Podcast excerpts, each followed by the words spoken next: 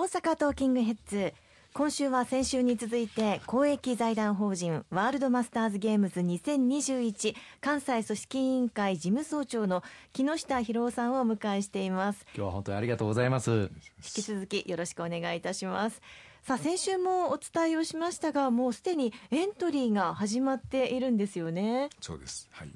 はい、あの2月の1日からエントリーが始まって来年の2月の末まで行われておりますのでぜひ、えー、我こそはという方先着順がまあ基本ということですので、はい、早めのエントリーをしていただければと思いますね。お二人は何かエントリーしようかなと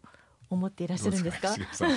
私もぜひ何かに参加したいと思って今悩んで春巡をしてるんですが なかなかこれにしようっていうのを決めきれてないんですよね、はい、オリエンテーリング？これなんかは大変あのまあちょっとどれだけ成績残せるかは別にして楽しそうだなっていうのをちょっと思ったりとかしてます。あとまあ水泳も参加できるんであれば面白そうかなと思ったりもしてますがどの辺があのおすすめですかね？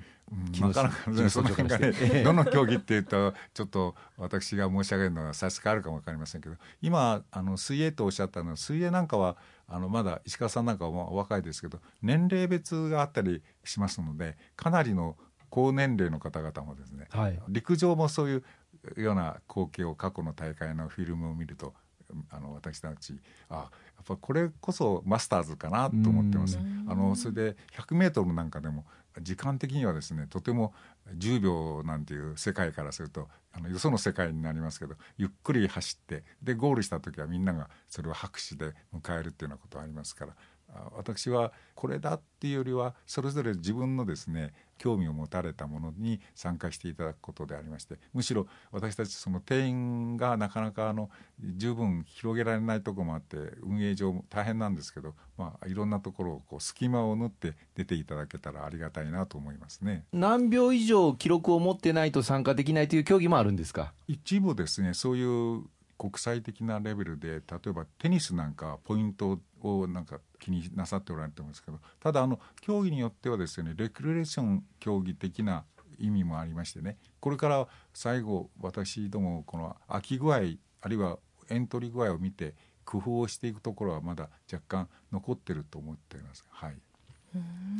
でも本当にこう世界各国からもいろんな方々が集まってきてくれて、はい盛り上がりそうですね。ちなみに木下事務総長は何か出ようと思っていらっしゃる競技はあるんですか？私は事務局を預かる立場からですね。あまり自分で、まあ、確かに 当日大変でしょうからね。まああの自分の過去の経験からいくと一番無難なのはボーリングぐらいかなと思ったんですけどね。ただこれもボーリングは徳島で開催されるんですね、はい、確か。そうなんです。ですから徳島まで出かけていくのがちょっと大変かもしれませんけど、まあ、もし余裕があればそんなのに出て私もやってるよっていうことの PR をしたいと思っておりますなるほど、いいですね。でも本当に各地でさまざまな競技が行われるということは観光とか宿泊についてもいろいろ考えられているんじゃないかと思いますがこの辺りについて石川さんどのようにお考えになりますか？まさにそうで、まあ、先週もちょっと話になりましたけれども関西一円で行われるんですよね。で、それぞれの町の特色を生かした競技が行われるんですけれども、家族、あるいはお友達と一緒に行かれて、まさに旅行を兼ねて行かれるという方も大変出てくるんじゃないかなというふうに思います。そのことがやはりそれぞれの地域の活性化にも直接つながってきますし、またその地域の方々との交流も深まって、思い出も作り、そしてその後も交流人口としてですね、その地域の方々との触れ合いが継続をしていくということが期待できるるんではないかと思いますね。今やっぱり日本が全体ちょっと元気がないんですけど私はやはり各地にですねいろんな潜在的なものがあって先週も申し上げたんですが知恵比べなんて申し上げたんですけどその伝統的な工芸品とかですね、うん、あるいはお料理なんかも含めてですけどいいものがたくさんあるあるわけですね。それを皆さんが自分のところはこんなのがあるよって言ってあのおいでになった方々にあの提供していく。その人たちがそのことであこの町にはこんな素晴らしいものがあるんだと。それはもちろん歴史風土もあると思いますけどその地の何が一番かっていうのはそれ地の方々が自分で自信を持って売り込むのが私は大切なことじゃないかなと思いますね。このワールドマスターズに合わせて特別体験プランっていうのもいろいろと考えていただいてるんですよね。はい、例えばあの紙すきを体験したりとか書道を体験したりとか、はい、あるいは座禅を体験したりとか時代劇の衣装の着付けを体験したりとか、まあ、海外の方々こういう日本文化に触れる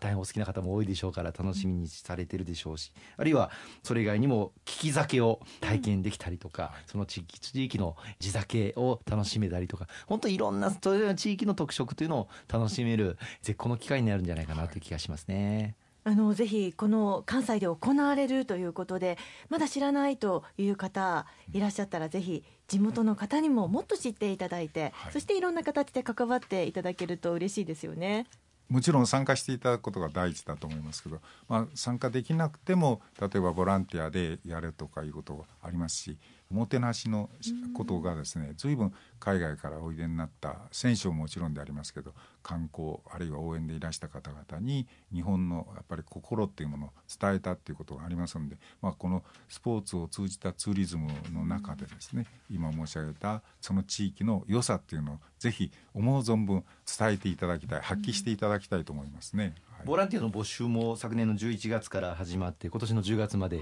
計6万人の、えー、方を、まあ、ボランティアとして募集されていると思うんですがあの関心あるなと思っても例えばあ仕事でちょっと忙しいかもしれないなという方で悩む方もいらっしゃると思うんですが、はい、どれぐらいのこう貢献を、はい、あの必要とするものなんでしょうか？まあ、タイプがいろいろありましてねおいでになった方々の道案内から始まりましてあるいは競技の運営にあなってる補助をするとかいうようなこともありますしそれから特にあの海外の方々に対しては語学の関係のことで応援をしていただきたいんでこれはあの外国語大学の方々にもお願いをして活躍していただくようにしております。おそらく私の経験ではあまり気にせずに一緒に交流することがまず第一だよっていうことでまあ、気楽にとは申しませんけどあの気軽にやっていただければと思います来年の開催期間が、まあ、5月の14日から5月の30日17日間ですけれども、はい、この17日間ずっとボランティアで関わる必要というのはないんですよね。はい。はい、あのまあ、基本的には3日ぐらいをですね一つの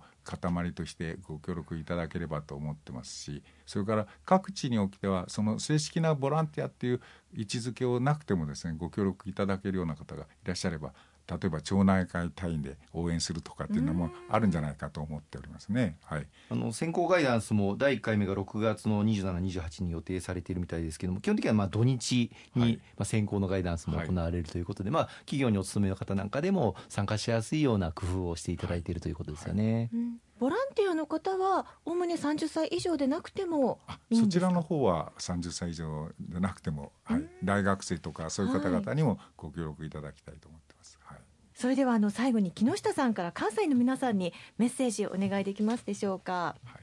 あのまあメッセージなんて大げさなものではないんですけど先ほどから申し上げているように関西っていうのはすごいあの私は歴史とか潜在的なものがあるはずですから今回はぜひあの実際の面でですねスポーツを通じたこの盛り上がりをしてあ関西ずいぶん元気でやってるなとかああいうものを自分たちもやってみたいなっていう声に伝わるようなそういうリーダーを今回のスポーツの祭典で発揮していただければいいんじゃないかと思ってますね。はい、リクエスト曲も一曲お願いできますか？じゃあまああんまり